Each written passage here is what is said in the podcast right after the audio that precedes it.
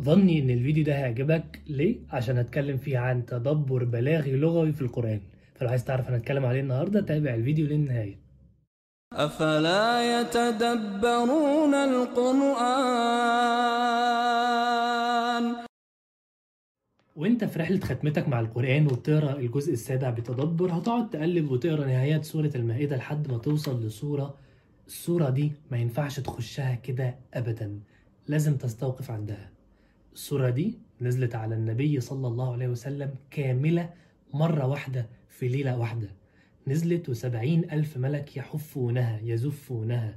الملائكة من حولها يسبحون بحمد الرحمن. نزلت على النبي صلى الله عليه وسلم لما كان على الناقة بتاعته. ومن كتر ثقل السورة دي كادت الناقة أن يكسر عظامها. عظامها كانت هتتكسر وبطن الناقة كانت خلاص هتلمس الأرض من ثقل السورة دي. إيه هي السورة دي؟ سورة الأنعام. وده إن كان يدل على شيء فيدل على مدى عظم هذه السورة. السورة دي عظيمة جدا جدا جدا. وأنصحك نصيحة شخصية لما تيجي تقرأ السورة دي اقراها كده مرتلة بالراحة. عارفين ذات القرآن الكريم لما الشيخ محمود علي البنا بيقرأ الله يرحمه بيقرأ فيها بيقرأ كده بالراحة إزاي؟ حاول تقراها كده. هتلاقي إن مستحيل السورة دي مستحيل ده كلام يكون غير كلام ربنا. مفيش كلام بالجمال ده يعمله ابدا ابدا غير لما يكون إله. اقراها بالراحة تستشعرها بجد. سورة جميلة جدا جدا في ال... في الإلقاء كده وفي الترتيب بتاعتها. السورة دي ربنا ذكر فيها مرتين. كتب الله على نفسه الرحمة و... أو كتب على نفسه الرحمة وكتب ربكم على نفسه الرحمة. ده ليه علاقة بالفيديو ال... بتاع الجزء الخامس. لما شفتش بقية الأجزاء ارجع شوف فيديو الجزء الخامس. وكمان في السورة دي فيها آيات ورا بعض. ذكرت فيها أكتر عدد من الأنبياء ذكروا مع, ذكروا مع بعض في القرآن وهم 18 نبي. من أول سيدنا إبراهيم وداود وسليمان وأيوب وهكذا. 18 نبي ذكر في سورة الأنعام اللي هو في الجزء السابع. بالمناسبة كم عدد الأنبياء اللي ذكروا سواء في القرآن أو في السنة ذكر 25 نبي.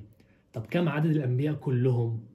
أكتر من كده بكتير. في أنبياء ما ذكروش في القرآن وفي السنة والرسول صلى الله عليه وسلم سئل قال عدد الأنبياء كلهم 124 ألف نبي وعدد الرسل 315 رسول.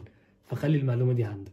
هخش في آيات النهاردة على طول ما تقلقش بس هي واقفة في زوري لازم تطلع.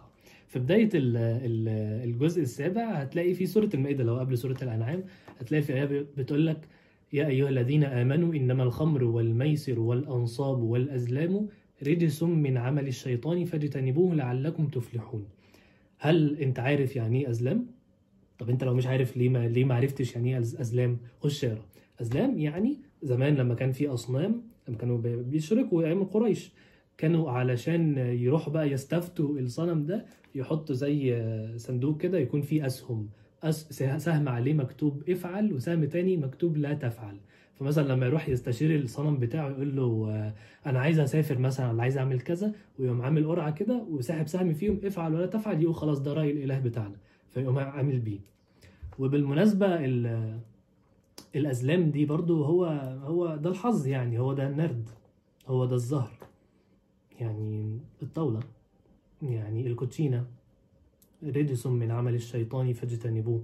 قال الرسول صلى الله عليه وسلم من لعب بالنرد فقد عصى الله ورسوله. أنا مش مفتي ماليش دعوة.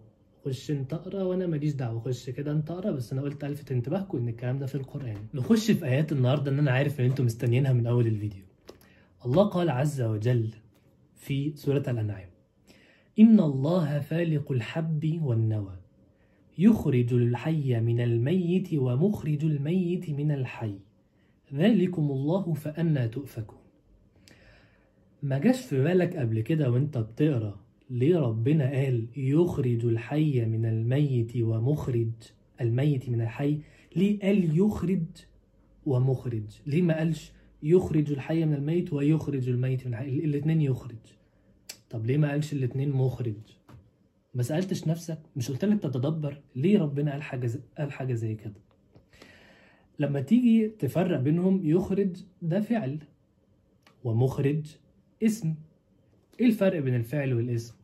الفعل بيدل على التجدد وعلى الاستمرارية وعلى الحدوث وعلى التغير. أما الاسم بيدل على الثبوت على شيء مقر شيء كده ثابت.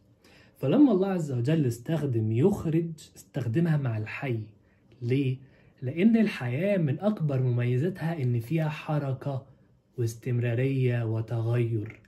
إنما لما استخدم مخرج وهو اللي بيدل على الإثبات والاستقرار فاستخدمها مع الميت. ليه؟ لأن من أكبر صفات الميت إن هو ثابت ومستقر. فالقرآن نازل محسوب كل كلمة. ومعنى يخرج الحي من الميت يعني مثلا يخرج الطفل مننا مثلا من النطفة أو يخرج الكتكوت من البيضة.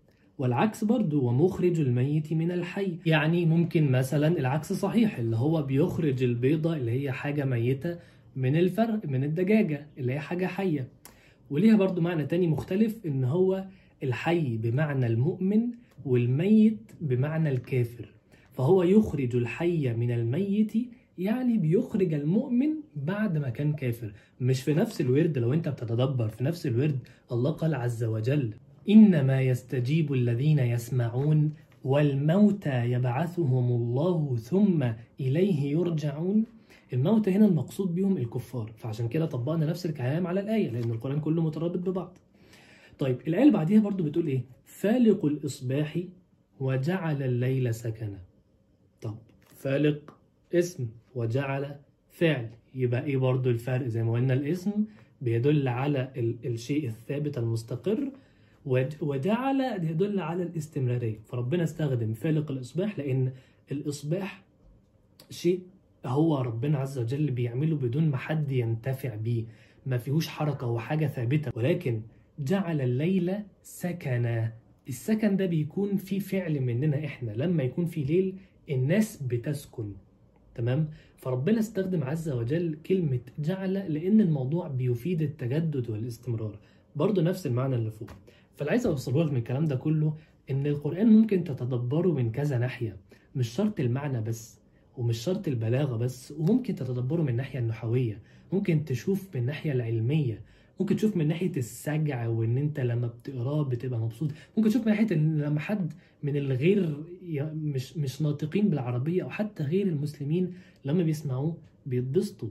فالقرآن جميل جدا جدا. يعني أنت المستفيد الأول والأخير لما تعيش مع القرآن. وبس كده يا سيدي أنا خلصت الفيديو بتاع النهارده. أتمنى يكون عجبك. لو عجبك يا ريت تعمل له شير وتنشره بين الناس وتشجع الهاشتاج بتاع تدبر وردك عشان الناس يتدبروا وردهم أكتر.